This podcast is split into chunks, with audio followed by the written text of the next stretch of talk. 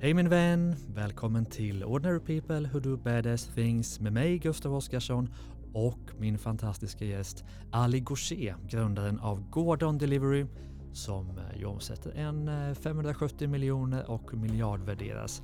Det är såklart en resa du vill höra allting om, precis som mitt härliga snack om organisation, kultur, vanor, hur man bygger fantastiska bolag.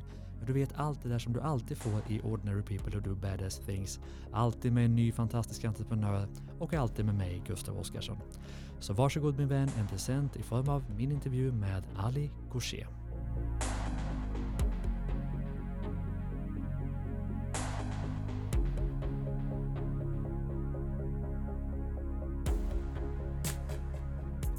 Varmt välkommen till Ordinary People Who Do Badass Things, Ali Gaucher. Tack. Sa jag det som jag skulle? Ja, helt korrekt. Ja, jag tycker det var lite liksom fransk touch på det. Mm, mm. Men du kommer inte från Frankrike? Nej, jag är född uh, i Iran. Så jag Ja. kom hit som, uh, när jag skulle fylla nio år med mamma och två systrar. Ja. Hur var det? Varför kom ni hit? Eh, det var, vi kom hit 86, det var krig mellan Iran och Irak. Mm. Eh, och det var, det var då tror jag de flesta iranier flydde liksom, som, Mm. som bo, bor här i Sverige mitten av 80-talet fram till eh, 88-89.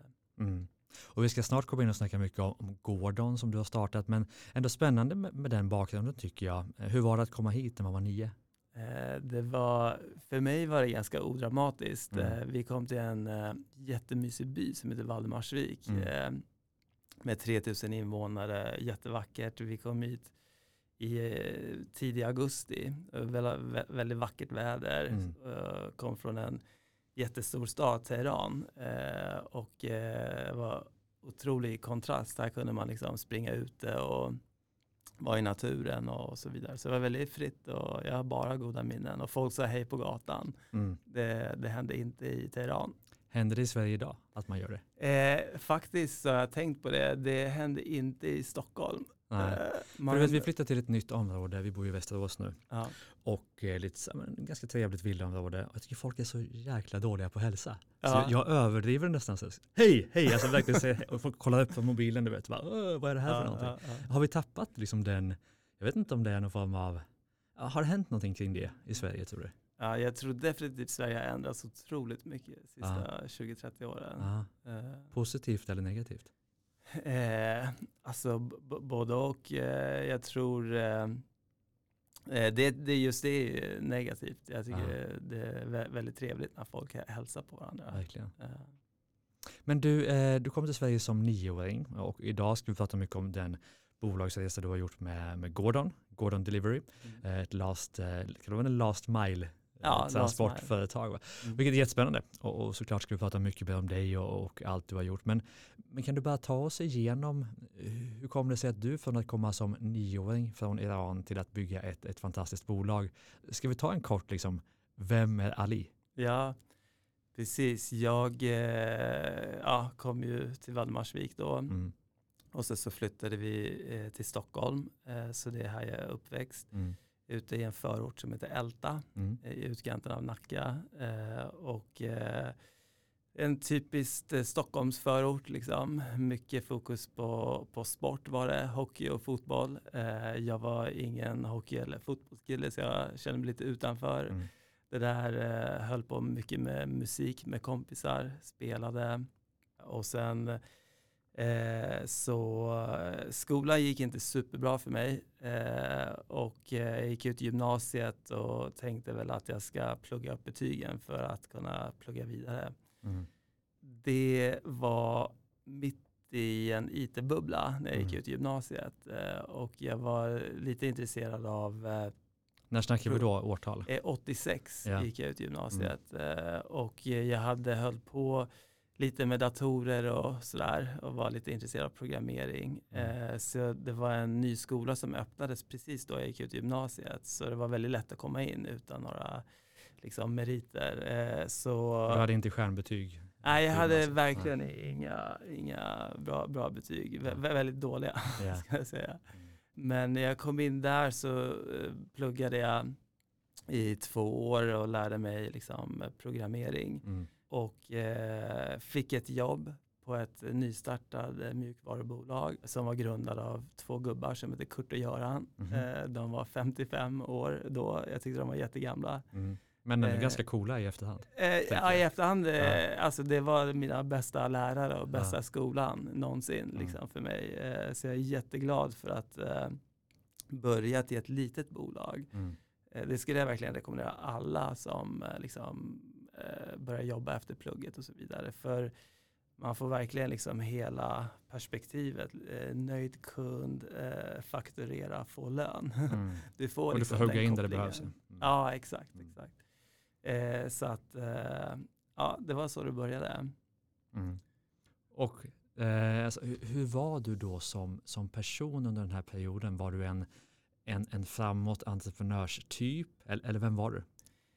Tror, eh, jag tänkte att hela det här liksom, IT-spåret som jag började med Mm. var, skulle vara en parentes. Jag ville, typ, jag ville bli arkitekt Mm. eller psykolog. Det var liksom det jag Yeah. var inställd på. Så jag tänkte att nej, men jag gör det här nu för, för kul. Men, eh, men jag är ganska, liksom, eh, när jag väl gör någonting vill jag göra det bra. Mm. Eh, så jag eh, tyckte det var otroligt kul och spännande eh, att lära mig liksom hur man bygger system, hur man säljer det, vi sålde via återförsäljare, hur man paketerade, eh, marknadsförde. Så jag var otroligt intresserad av allt det där. Mm. Eh, så ja, var, tror jag var ganska driven eh, 20-21 åring. Eh, redan Det då. är spännande där med programmering som du var inne på att du lärde dig det. För jag upplever att många som har varit med i podden som har startat framgångsrika bolag har liksom på något sätt lärt sig att koda på något sätt. Alltså det har varit grunden för så många bolag i, i det Sverige vi ser idag.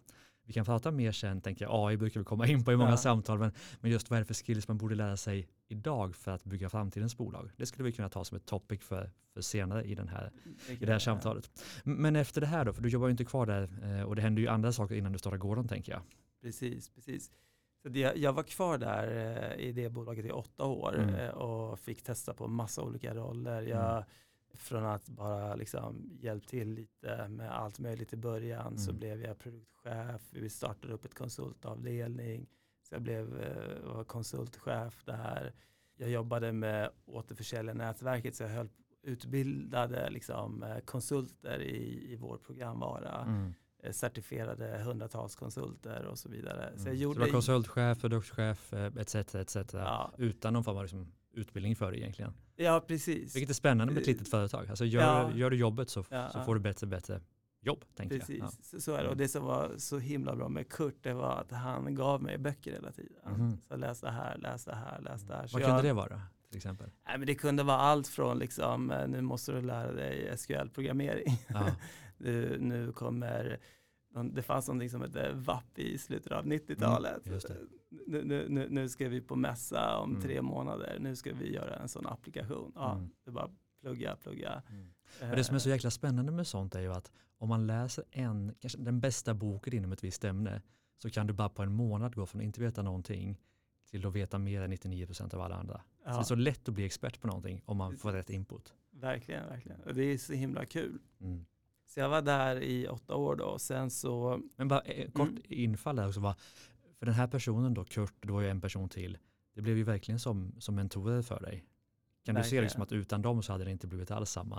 eh, nej precis, det, jag tror eh, det är otroligt svårt att eh, tänka ut andra scenarier, men Mm. de har varit väldigt, väldigt viktiga, särskilt Kurt då, som var väldigt engagerad. Men ändå slutade du? Eh, jag, jag slu- ja, precis. Eh, jag slutade, jag kände väl att vi, eh, ja, jag ville väl växa Mm. och, och göra mer och, och så vidare. Så jag, jag började jobba därefter på ett jätte, jättestort konsultbolag. Så jag körde konsulter i tre år. Mm. Är det kul? För jag tycker inte att det låter så jäkla kul alltid. Det känns som alla som jobbar på konsultbolag jobbar stenhårt, de tjänar mycket pengar, fine, Ja. men det känns som de inte de har inga liv upplever jag. Nej, nej, men li, lite så. Jag, jag, var, jag var där i tre år. Ja. Så det var inte superlänge, men det var det som var väldigt, väldigt bra. Ja. Från att ha jobbat på ett litet bolag där man hittade på allt själv, otroligt kreativt, så kom jag till en sammanhang där det fanns metoder och liksom, eh, ja, erfarenhet Mm. hur man eh, förvaltar och bygger stora system eh, Mm. och, och så vidare. Så jag har varit väldigt så här, imponerad av allt, liksom, metodik och, och, och, och sånt som man kan tillta. Och, så det, var- det, var, det var det som var vä- väldigt lärorikt för mig. Sen var det också eh, väldigt lärorikt att se sen i efterhand när jag hade varit där ett tag att hur ineffektiv ett stort så här, projektorganisation kan vara. Mm. Jag kommer ihåg vi gjorde ett så här, 100 miljoners projekt och på mötena satt det ibland så här 17 stycken eh, av 20 som titulerade sig som så här service manager, release manager, det ena och det andra, massa titlar. Sen var det två, tre programmerare. Mm. Så det var så otroligt mycket overhead och egentligen ineffektivt tyckte jag Mm. efter ett tag när jag såg igenom det där. Så att det var, jag tror stora lärdomen var också hur eh, ineffektivt sådana här processer och metodiker eh, kan, kan göra liksom, uppgiften. Mm. Eh, Så hitta där på något sätt, och det kanske vi kommer in på sen när vi pratar om Gordon, hitta entreprenörsdrivet, eh, de snabba beslutsvägarna från det lilla företaget, men ändå hitta metoderna och mallarna från det stora och kombinera det Ja, i någon form av perfekt symbios tänker jag. precis. Så jag tror att det, för mig har det varit otroligt bra sk- skolor, de här två. Eh, sen 2009, då, då, var det, då jobbade jag på det här konsultbolaget. Då Mm. var det en kompis som ringde mig och sa att han hade startat ett bolag eh, som heter Pharma Solutions Mm. eh, och eh, med affärsidén att eh, eh, erbjuda den nya apoteksmarknaden i Sverige som hade Mm. omreglerats erbjuda dem ett receptexpeditionssystem och, och retailsystem och ville fråga dem om jag ville joina det. Så jag hoppade på det och vi sålde då till halva marknaden Mm. Eh, och eh, gick från 0 till 247 miljoner omsättning första året. Oj, Så det var Snyggt. en galen, galen jäklar. resa. Vad hände sen efter det? Eh, Alltså nej, den tillväxttakten är svår att hålla. Eh. Den är svår att hålla såklart. Eh, Vi, vi växte väl eh, li, lite till liksom. Eh, Men, men, men vi körde i tre år och så blev vi uppköpta sen av Visma. Eh, Och vi hade Apotek Hjärtat som vår största kund och sen var det Medstop och Mm. ICA och så vidare. Och så vidare. Just det. Så, så där, där fick jag också väldigt mycket så här, eh, där, där var jag verkligen med och tillsammans då med Henrik byggde upp det här Mm. bolaget och de andra som kom in. Också. Och då fick du egentligen den tredje pusselbiten med. Du hade jobbat i ett entreprenörsdrivet företag, lärt dig det, att hugga in där det behövdes. Du hade lärt dig metoderna från det stora företaget. Och sen också varit med och bygga upp en, tillväxtresa mer som en av eh, lite mer founder-aktigt. Så du, du, alltså du har verkligen byggt erfarenheten för att sen starta ditt eget. Ja, men verkligen. Och det är Ja. jag superglad för att jag har Ja. all den erfarenheten för att göra Ja. det här. Men var det sen du startade Gordon efter det? Precis, sen Ja. 2015 så var det jag och eh, Per Källgården som Mm. också hade jobbat på Pharma-bolaget. Eh, Så, så, så vi startade det tillsammans.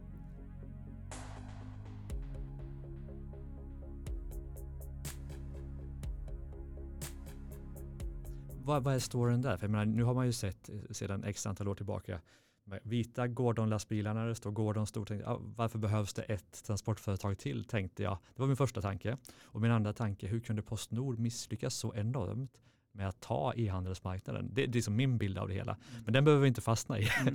Nej, men Men- det, det finns kopplingar till den Ja. ja. storyn. Jag menar när, eh, egentligen när vi, när jag jobbade på Pharma-bolaget så, så fick vi uppdrag att utveckla Apotek Hjärtats e-handel. Mm, Och eh, det här är ju länge sedan, det är 2011, 2012. mm, Eh, och när paketen skulle ut så Mm. fanns det bara ett alternativ och det var Postnord. Det Mm. fanns verkligen ingen annan. mm, Och de hade liksom ensamrätt till hela marknaden. mm, Eh, så de satte villkoren. Eh, det var 9 till 17 vardagar, inga kvällsleveranser. Man fick, den enda aviseringen man fick var en lapp i brevlådan att du ska få en leverans. mm, så såg vi att eh, e-handelsmarknaden hade redan då vuxit i 20 år. mm. Eh, men ändå så fanns det bara en aktör och de gjorde det ganska dåligt och alla var missnöjda. Vad spännande då alltså att i ett annat perspektiv leta efter marknader där det finns i princip monopol på någonting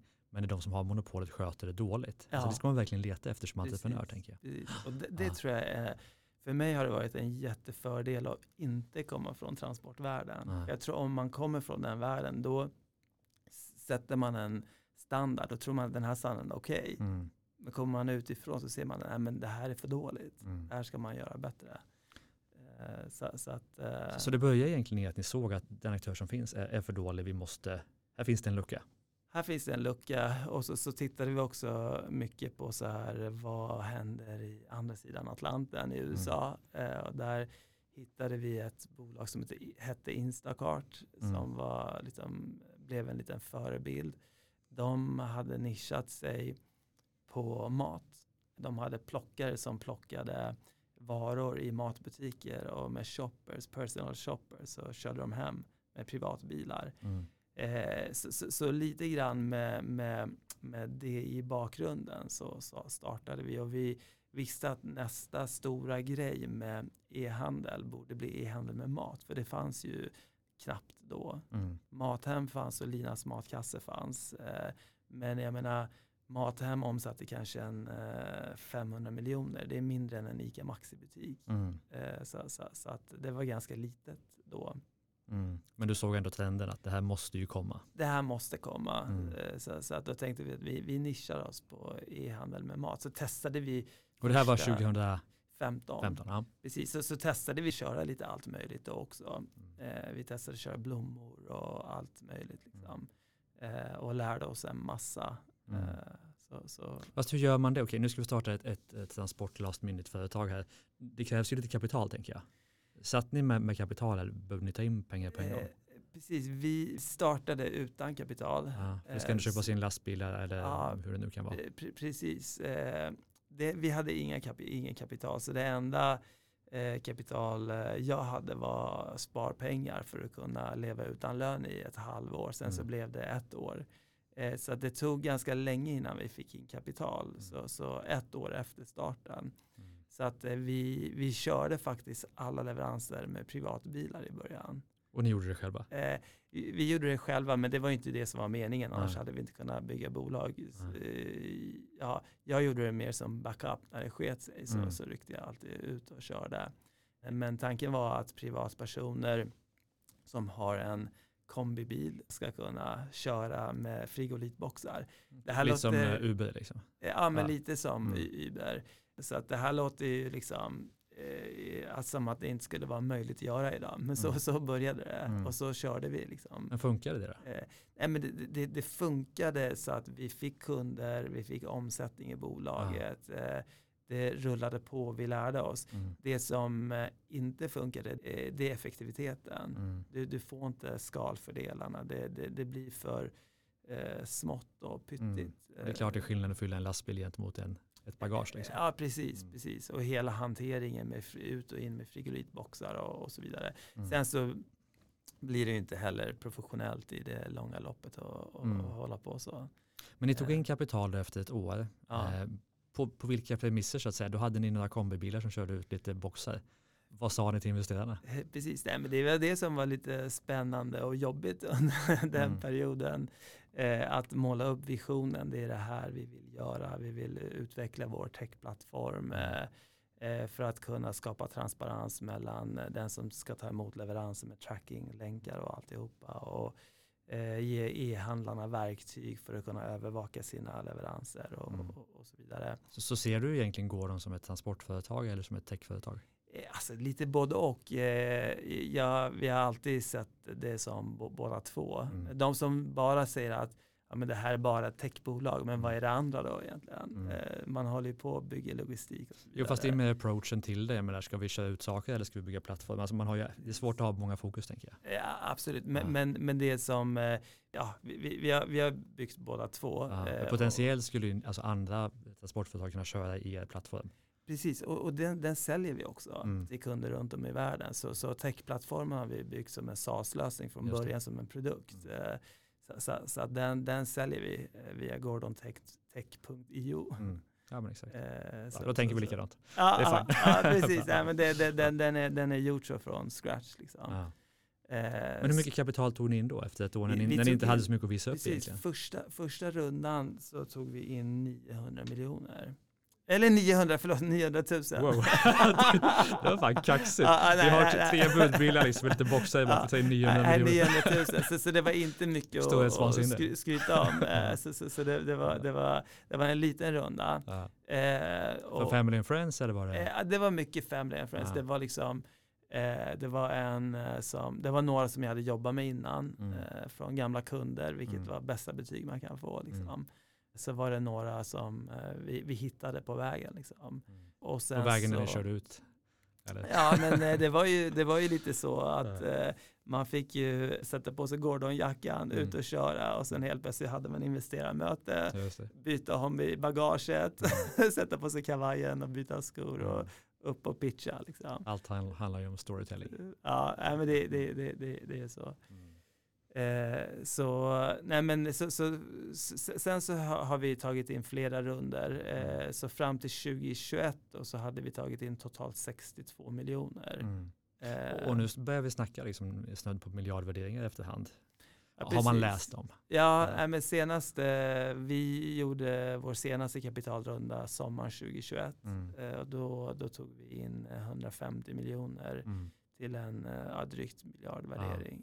Och då var det trevliga tider. Ja, Ja, men det vi var- hoppas ni inte behöver ta in kapital just nu. Eh, men nej. kanske ni behöver. Precis, nej, vi, vi har faktiskt eh, så eh, vi gjorde vinst 2021, Ja. eh, ganska bra vinst och vi har ackumulerade de pengarna. Mm. Eh, så att vi har ungefär 150 miljoner i kassan idag. Mm. Eh, det är ganska få last minute-bolag som gör vinst. ja, det är det. Där, Mm. där är vi väldigt, väldigt unika Mm. skulle jag säga. Mm. Och omsätter idag 400-500? Eh, vi omsatte 570 förra 570, året. ja. Eh, mm. Snyggt! Ja. Men var visionen liksom att när ni startar gården att det här ska bli, det här ska bli stort? det, det var faktiskt eh, det. det. Det skulle bli stort och Ja. globalt. Och hur stort ska det bli? Eh, jag tycker det är svårt att sätta gräns, men eh, jag, vi, vi har alltid tänkt på 10 miljarder storlek. Då Liksom. snackar vi omsättning. Ja, omsättning. Precis. Kul. Vad, vad krävs Ja. för det? Alltså jag antar att det är en internationell expansion som ni är ute på nu. Hur svårt slash lätt utmanande är det att gå eh, internationellt? Precis. Vi, har, vi har ju testat nu och startat upp i tre länder. Mm. Eh, då är det våra nordiska grannländer, Sverige, Norge, Danmark, Finland.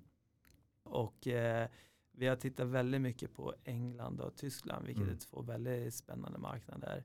Dagligvarukonsumtionen är ju liksom eh, storleken är ju väldigt kopplad till befolkningsstorleken, för alla ska ju äta. Mm. Eh, så, så, så eh, där är ju liksom Tyskland den största, vi har 88 miljoner invånare, så, så dagligvarumarknaden är väldigt, väldigt stor.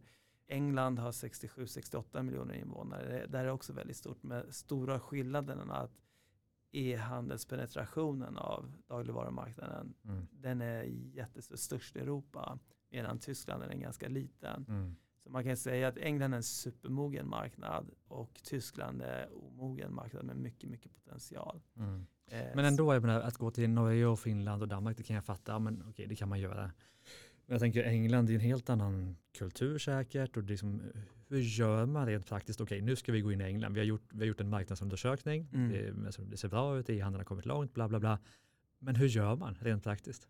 Precis, Eh, jag tror det, det, vi, det börjar med sälj. Eh, så, så, så åka, åka dit och träffa kunder, potentiella Mm. kunder och, och få, eh, ja, få en bra prospektlista och få någon som hakar på. Mm. Jag gissar att ni Eh. måste ha, inte vet jag, tio färdiga kunder för att köra igång, eller?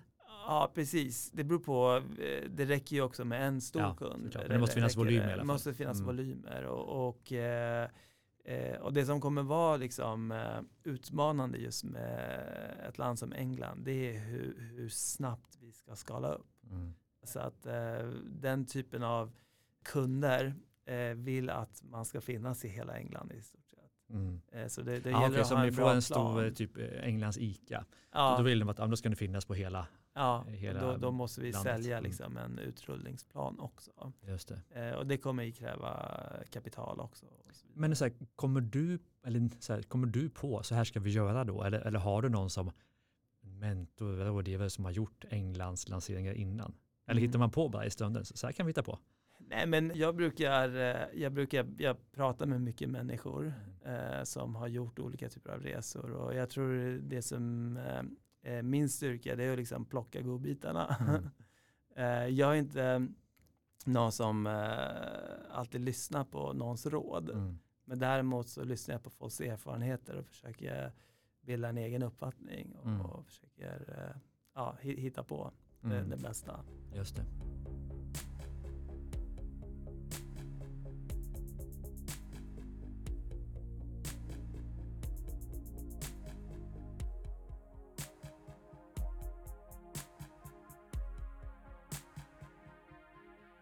Ska vi bara eh, uppehålla oss lite vid att ta in kapital, vilket ni har gjort då eh, i flera gånger och eh, ganska mycket kapital, eller väldigt mycket ska jag väl säga, jämfört med de flesta. Ja. vad, vad är utmaningarna? Man ska sätta en värdering, man ska få in rätt investerare, gärna smart kapital, eh, mycket att tänka på. Vad skulle du säga är att det här har vi gjort som har funkat och det här har vi gjort som inte har funkat?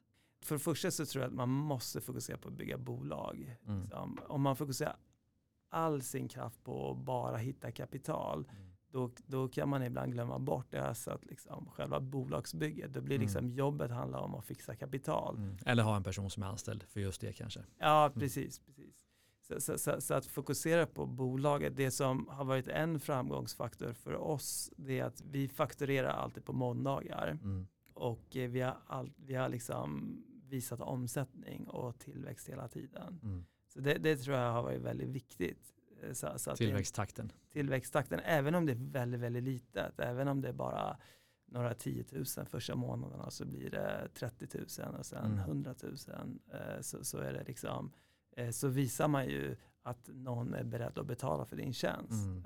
Och då är det ju en enorm fördel om man har någon form av återkommande kunder tänker jag. Ja. Annars blir det svårt att visa den typen av kurva. Ja, men så, så, Mm. så, så, så är det. Och, Mm. och det är klart, det går ju inte i vissa typer av bolag där du måste liksom investera för att ta fram en produkt Mm. för att sälja innan du kan få intäkter. Men, men går det att, att sälja och få intäkter tror jag är en jättefördel. Det har varit för oss. Mm. Och sen så är det viktigt att vi, visa visionen och så vidare. Sen en verklig lärdom. eh, Jag trodde att liksom, den som gör bästa exceller och Mm. pitchen, det är den som får kapitalet. Men någonstans i de här tidiga skedena så är det dig som person de investerar i. Så det Mm. handlar ju om att så här, tror de på dig, skapar du förtroende. Mm.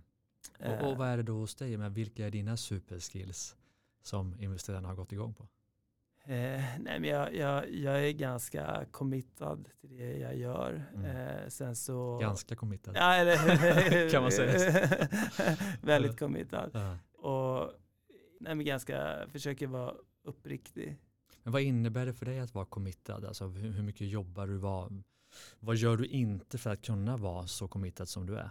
Alltså jag, det, den här hela Gordonresan har ju varit otroligt lustfylld. Mm. Ehm, och eh, så, så jag liksom aldrig räknat timmar. Mm. Eh, det, det, jag menar en lördag morgon att kunna liksom dra till ett fik och sätta sig och jobba. Det var Mm. liksom så himla skön känsla. Mm. Eh, så var det väldigt, väldigt länge. Och eh, nej men, eh, om man bryr sig om någonting, då gör, gör man ju det bra. Liksom. Mm. Eh, om man bryr sig och bryr sig om resultatet, då, då, då gör man ju sitt allra yttersta för att Mm. det ska bli bra. Men finns det någonting du har känt att du har offrat för att lägga all den tiden och energin kanske framför allt? Precis. Eh, Jag tänker vi har familj, vänner, pre, precis. gå ut och supa. Inte vet jag vad du tycker är kul. precis, precis. Nej men jag, eh, ja, nej men det här med barn, det får man ju fråga dem sen. Den är ju svår. Nej, men det är vad du liksom. känner också, tänker jag. Eh, Precis, nej, men jag, min situation om man tar det privata var att eh, 2015 när vi körde igång Gordon så separerade jag också. Så Mm. jag hade så här varannan veckas eh, eh, liv med en vecka med barnen, en vecka blev med bolaget. Eh, så det tror jag har varit en väldigt bra balans för mig också. Mm. Ha den här varannan Vad skönt att se det som en, fokus. en balans. Eh, Ja. Mm. Eh, så så det, det, det har varit en, eh, en nyttig. Nej, men annars, så jag, jag har liksom, eh, jag har några väldigt, väldigt nära vänner Mm. som jag inte offrar, liksom, Mm. eh, som jag får mycket energi av. Och så, så, jo, nej, men det, till exempel, jag kommer ihåg under den här tiden så var det jättemycket så här, folk kollar på serier till exempel. Mm. Jag hade ingen tv, kollade aldrig på någon serie för jag vet att de är säkert svinbra. Mm. Eh, men det tar massa tid. Mm. Liksom. Jag, jag vill hellre lägga ner tiden på något sånt. Mm. Så jag skulle, det är väldigt små saker jag har offrat egentligen. Mm. Man har egentligen ofta mer tid än vad man tror. Mm. Men vad, om, om vi tar dina dagar då, nu kanske du har lite olika typer av dagar såklart, men, men vad gör du om dagarna som, som funkar för dig så att säga? Det kan handla om eh, olika vanor du har, mm, hälsotips eller så att säga, det här gör jag för att vara effektiv. De här grejerna har jag använt för att liksom bygga mig själv och bygga mitt bolag. Mm, mm. Jag tror, eh, jag, jag dricker inte alkohol så jätteofta, eh, för, för det får man betala straff för. Eh, och det, det tycker inte jag är värt det. Eh, och eh, jag försöker, jag skulle vilja träna mer. Jag är inte där liksom, där jag har en superrutin, eh, Mm. där jag tränar 6-7 dagar i veckan. Så, så, är det inte, så jag är perioder där. Mm. Men du tränar ändå? Eh, Varje jag vecka. tränar, Mm. eh, ja, det mesta jag gör som är återkommande är ut och springa bara. Mm. Eh, annars så försöker jag bara äta hälsosamt och ja, inte vara, bli uppslukat av så mycket sociala medier. Jag tror Mm. att det är en riktig tidstjuv. Verkligen. Men, men på dagarna då när du jobbar, kör du bara på, okej, to-do-lista, jag gör det som står på den, eller har du så principer att jag går upp tidigt, eller jag har de här principerna för att få saker gjorda? För viss, vi- av mina gäster så är vissa så här, men de går upp klockan fem, sen jobbar de enligt den här metoden, medan vissa bara kör på. Vem är du? Nej, men jag, jag är nog mer den som kör på. Ah, Eh, jag lägger mig ungefär samma tid varje kväll. mm, och går upp ungefär samma tid. Så att, men jag har ingen sån fascistisk, liksom, så här, Mm. det här är mina rutiner, så, så, så, så är det inte. Nej, men menar, du måste ändå ha någon princip, tänker jag, antar jag, för så här, vad, vad är viktigt, vad ska jag göra Ja, först? ja, Eh, Ska ja. jag lägga tid på möten eller du vet? Precis. Nej, Men jag, jag tror så här att den viktigaste principen jag har som eh, jag återkommer till, det är att när man bygger upp ett sånt här bolag, Mm. jag menar, låt säga vi gjorde 570 miljoner förra Mm. året, året innan gjorde vi 400, året innan gjorde vi 130, Mm. året innan 38, året innan eh, 18. Mm. det, det, när man växer så mycket eh, så förändras ju bolaget så himla mycket. Så att Mm. det bolag du jobbade på för ett halvår sedan är inte samma bolag som du jobbar på idag. Mm. Så bolaget har helt annat behov idag än vad det hade för ett halvår sedan. Mm. Och jag, den principen jag har det är att jag måste ju levla upp hela Mm. tiden. Eh, Så att jag kan inte vara samma person. Mm. Jag kan inte leda bolaget på samma sätt idag som jag gjorde för ett år sedan eller för två år sedan eller tre år sedan. För det är ett helt annat bolag. Vad, vad innebär det i praktiken Eh. jämfört med när ni omsatte 38 jämfört med nu? Hur är du annorlunda då? Nej, Men eh, om jag skulle göra samma sak som jag gjorde då, Ja. då hade vi stannat där. För vad gjorde du då? Nej, men jag Du var var, väldigt operativ. Mm. Väldigt, väldigt operativ. Eh, liksom. Vi gjorde eh, schemala förare, jag var inblandad i det, fick massa samtal från slutkunder, eh, löste problem. Det är liksom, går inte att jämföra. Nu är jag helt frikopplad från den, den delen. Och vad gör du idag? Eh, nej men idag, jag tror min, min viktigaste roll idag, det är egentligen eh, två, förutom liksom de här formella vd liksom, eh, sakerna. Det ena är att jobba med kulturen eh, och sen jobba med, vad, vad är en kulturbärare i bolaget? Mm. Och det andra är eh, affärsutveckling. Mm. Så ingenting i linjefunktion så att säga. Eh, nej, inte, nej precis. Men hur gör man det då? För jag, menar, jag fattar ju att, att det är så man ska göra, men det är ändå väldigt få som lyckas utveckla sig som du då eh, förmodligen har gjort. För de flesta stannar ju i växten på grund av att de själva stannar i växten. Alltså, hur, hur gjorde du det? Hur förstod du det? Hur, hur fick det att hända? Ja, jag, jag tror jag är väldigt liksom själv som eh, person är jag väldigt intresserad av eh, att utvecklas som människa. Mm. Eh, så jag har en väldigt stark drivkraft att inom mig själv levla. Mm. Sen så tror jag att någon gång kommer jag ju komma till en insikten att nej, men nu, nu är jag inte rätt person längre Mm. och då ska jag kliva av. Så jag tror den idén ska man alltid ha, vara öppen för. Mm. För annars Svårt kommer ju ändå. du begränsa bolaget. Jo, men det är så mycket stolthet och signifikans Mm, mm. i att vara Mm. ledare, att vara vd, att Mm, vara mm. grundare. Svårt också att kliva av det tänker jag. Svårt att, ja det, det, det, det är det säkert. Jag tror Mm. att, eh, jag tror, eh, jag har ju pratat med andra som har gjort sådana resor som har klivit av. Eh, och, och det tror jag man ska förbereda sig för, för det kan ju uppstå en jättetomhet direkt Mm. efter. Du är van att få samtal dygnet runt, du är mittpunkten. Jag är på en podd idag. Mm. Eh, helt känner dig plötsligt viktig. Så, ja, Ja. precis. Helt plötsligt så slutar telefonen ringa Ja. eh, och så vidare. Beroende på vad man gör sen. Men, Mm. men jag tror man ska vara förberedd på det. Liksom. Ja. Och det är ju intressant. Jag har ju själv valt en annan väg. eh, Att, att gå mer mot att göra investeringar istället för att bara bygga bolag och att försöka att inte vara viktig alls i mina bolag. Jag har fortfarande podden och sådär men inte synas lika mycket som jag gjorde innan när jag skrev böcker och var med på scen och hela tiden liksom höll på. Och det är ju så otroligt skönt att inte vara i det, att inte vara viktig. Det är jätteskönt i vardagen, men det finns ju någonting där som du säger i att man får ju inte lika mycket uppmärksamhet, du får inte lika li- mycket signifikans, du får inte lika mycket viktighet. Mm. Det är jobbigt. Ja, ja nej, men jag kan tänka mig det. Jag förstår att du känner igen dig i, i det också.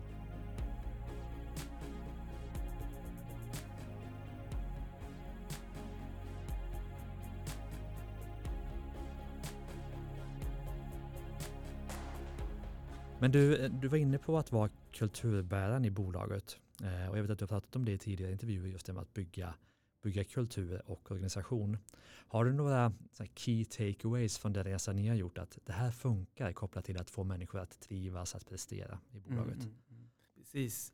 Jag tror kulturen är ju väldigt liksom, det är som en personlighet. Liksom. Alla individer är olika. Man Mm. har olika liksom, aura och folk tycker, ja, men alla är unika. Det, det, så, så är det lite med, med bolag också. Det känner, känner man ju väldigt ofta av när du kommer till en reception och besöker något bolag. Du får ju en känsla för vad, vad, vad är det för typ av bolag. Liksom. Mm. Så jag tror, eh, och ofta så brukar det vara top-down, liksom, så som högsta chefen eller ägarna eller ledningen är, så blir ju kulturen, Mm. det, smittar sig neråt. Liksom. Så det går inte att hitta på någonting som man inte är själv. Jag, jag tror inte på det. Nej. Jag tror snarare hellre, hellre liksom, men, vad, vad är det liksom för kultur och vara ärliga mot det. Det som inte funkar, det är sån här eh, en ledning som tar in en byrå och säger så här, "Ja, men ge oss de här fyra värdeorden Mm. så ska vi vara här. Jag har själv jobbat på sådana bolag. Jag minns inte eh, någonting av de orden, liksom, Mm. vad de betydde. Just det. Men vad innebär det för dig då? För då är det ju egentligen dina värderingar som blir bolagets värderingar. Ja, men lite så blir det ju. och, och vilka är det?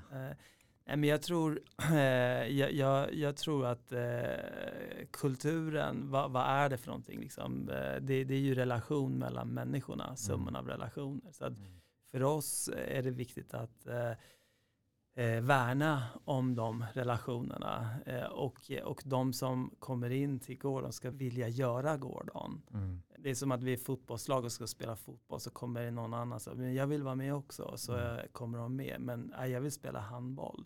Det funkar liksom inte. vi Men vad innebär det i praktiken då? Alltså är det handskrivna lappar när någon fyller år eller är det pingisbord? Eller, alltså, i, I vardagen, vad är det då? Eh, Ja, jag tror i, i, vardagen handlar det liksom mycket ja, le, leva, leva så, som man lär liksom. Mm. Och, eh, Alltså, jag vill veta mer hur, alltså, så här, vad gör du då? Eller vad gör ni då? precis, För att det ska bli så?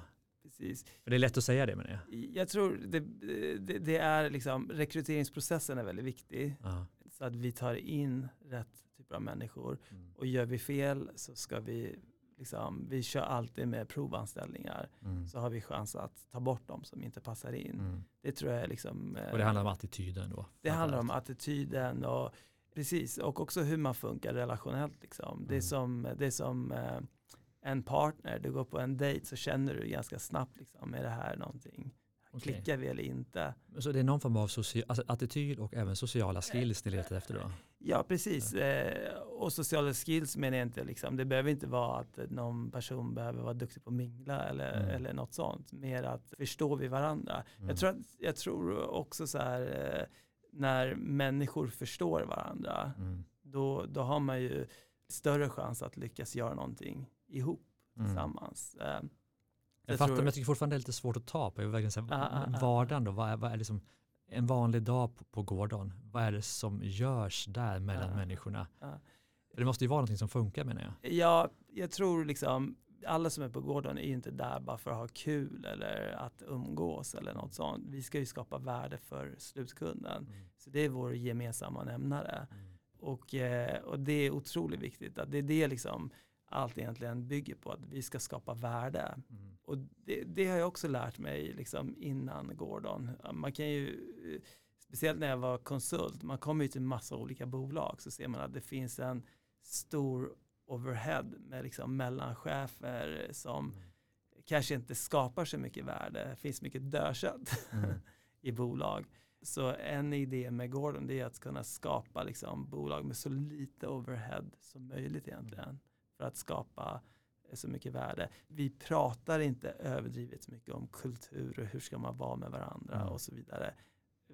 De bara är det liksom. Mm. Men har ni optionsprogram och liknande för att få folk att bli mer motiverade? Absolut, det har vi. Vi, vi, har, eh, vi har haft eh, optionsprogram där all, alla i bolaget har fått Mm. möjlighet att delta. Men hur funkar det? Då måste man vara kvar en viss tid för att det ska lösas ut så Eh. Ja men så, så är det ju. Ja. Som, eh, det, det löper ju ut eh, Ja. efter några år. Man så, köper så, in sig på en, vision- på en option då? Man köper in sig. Ja, just det.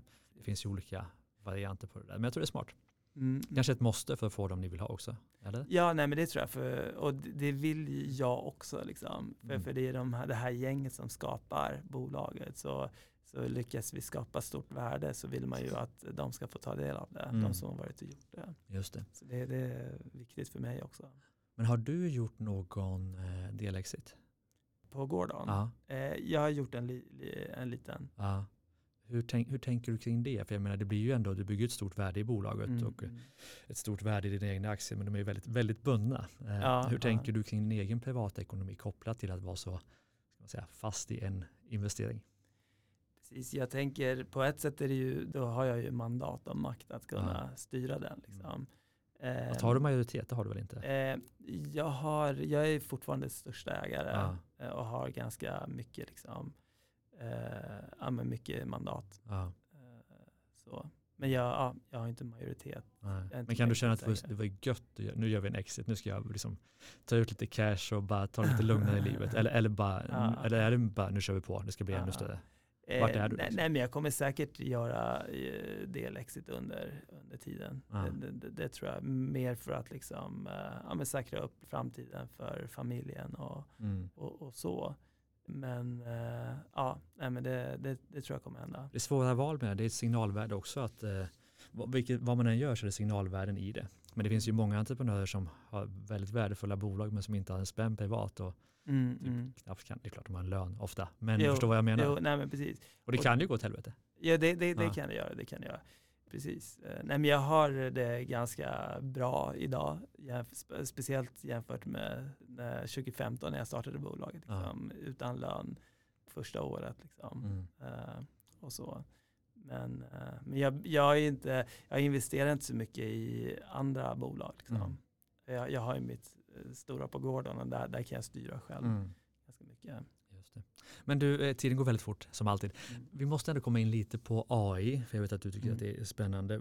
Hur ser du liksom både din egen bransch kopplat till gården, kopplat till, till världen. Hur kommer AI påverka vår värld? Eh, det är ju väldigt, väldigt stor fråga. Ja, det är det största jag ställt någonsin-. Ja, men, jag- men vad är din jag take på AI? det. Liksom? Vad tänker du på när du tänker på AI? Jag, jag tänker, eh, vi, vi kommer ju från en tid där digitalisering har varit liksom det alla snackat om de sista 15-20 åren. Mm. Det har ju också varit digitala bolag och icke-digitala bolag. Men det där börjar ju försvinna för att nu finns det nästan inga bolag som inte är digitala längre. Mm. Så, så, så, det kommer ikapp. Så jag tror hela det här digitaliseringsgrejen kommer ha tappat det. Mm. Och vi kommer också från en tid där datadrivna beslut och jobba datadrivet har varit liksom väldigt, väldigt viktigt. Mm. Men jag tror, om jag spanar själv, liksom, vad kommer AI göra? Jag tror att vi kommer få status på data kommer sjunka. Eftersom eh, AI är så otroligt effektiv på att ta fram information. Eh, och det är också väldigt lätt att skapa desinformation. Och eh, allt både rörligt och i text. Eh, jag menar, det, kan ju, det har vi ju sett exempel på. Att skapa fake-konversationer eh, där personer uttalar saker och ting och så vidare. Så jag tror att vi kommer gå till en tid där data kommer tappa lite eh, sin status. Eftersom det kommer vara överflöd och vi kommer tappa lite kontrollen vem som tar fram datat eh, med, med, med hjälp av AI. Vi har ju varit otrolig data i allt nu ganska länge nu. Jag tror att det kommer ske en ändring på. Mm. Just det. Undrar vad konsekvenserna blir då av det tänker jag. Eller hur ser du själv att du kommer använda AI för att liksom levla ditt bolag? Precis, vi jobbar ju mycket med eh, alltså AI, eh, olika AI-program eh, använder vi för allt möjligt i bolaget. Mm, liksom. Till exempel? Eh, till exempel eh, för att utveckla vårt kvalitetsledningssystem eller eh, ta fram en mall för medarbetarsamtal eller mm. alltså sådana väldigt enkla basic saker mm. använder vi hela tiden. Så liksom men i, i tekniken så till exempel en sak som vi gör i vår ruttoptimering mm. det är eh, när du kör och levererar bil så levererar, gör hemleveranser mm. eh, så har du ju du parkerar bilen för att göra hemleveransen och den tiden det tar från att du stannar bilen och trycker in portkoden går upp och går ner och tillbaka för att köra vidare. Mm. Den kallar vi för servicetiden. Och den skiljer ju sig på adress för adress. Mm. Eh, är det liksom innerstan eh, i ett eh, sekelskiftshus med innergård utan hiss, det tar mm. ju längre tid. Ja. Är det en eh, radhus i Bromma så går det jättefort. Så vi använder mycket machine learning till exempel för att eh, systemet ska räkna ut eh, servicetiden och den har otroligt stor inverkan på vår För då vet ni hur mycket ni hinner med på en dag och så vidare. Ja, mm. precis. Det är exempel på hur, hur vi använder mm. machine learning. Men vi kommer säkert använda mycket, mycket mer AI också. Mm. Spännande. Men du är på AI och eh, tech, eh, du har ju en Patagonia-keps. Måste man ha någonting med Patagonia om man är i techvärlden? Nej, nej det, det, är bara... Eh, det är inget must, det är ingen request. Nej, nej. okay. Bara en slump. Skämt åsido. Du, eh, tiden börjar gå mot sitt slut. Ska vi försöka sammanfatta det här i något jag skulle sammanfatta det kanske i dina, dina bästa tips till de som lyssnar, som driver bolag idag men som inte har gjort samma resa som du har gjort. Men eh, säkert är väldigt nyfikna på hur man gör det. Vad skulle du säga är topp tre eh, Alice tips för så här bygger du fantastiska bolag? Mm. Men jag tror eh, när man gör en sån här entreprenörsresa så är det en väldigt, en inre resa du gör. Du behöver lära känna dig själv. Mm. Så jag tror utgå från dina styrkor och där är det väldigt olika. Det har studier visat också att det finns inte en typisk entreprenörstyp. Mm. Det är så himla olika. Så att utgå från dina styrkor och jobba på det. Eh, och sen fokusera på din idé. Liksom. Ja, det, det är de mm. huvudtipsen. Och ta in 900 miljoner första du gör. Ja, just det. Ja, den, den, kan bli svår. ja, du eh, Alice, stort tack för att du ville vara med i Ordinary People Who Do Badass Things. Tack. Och tack till dig som lyssnar. Vad härligt att ha dig med. Eh, missa inte heller våra systerpoddar Business Hacks och Starta eget-podden. Vi hörs snart igen. Tack för idag. Hej då.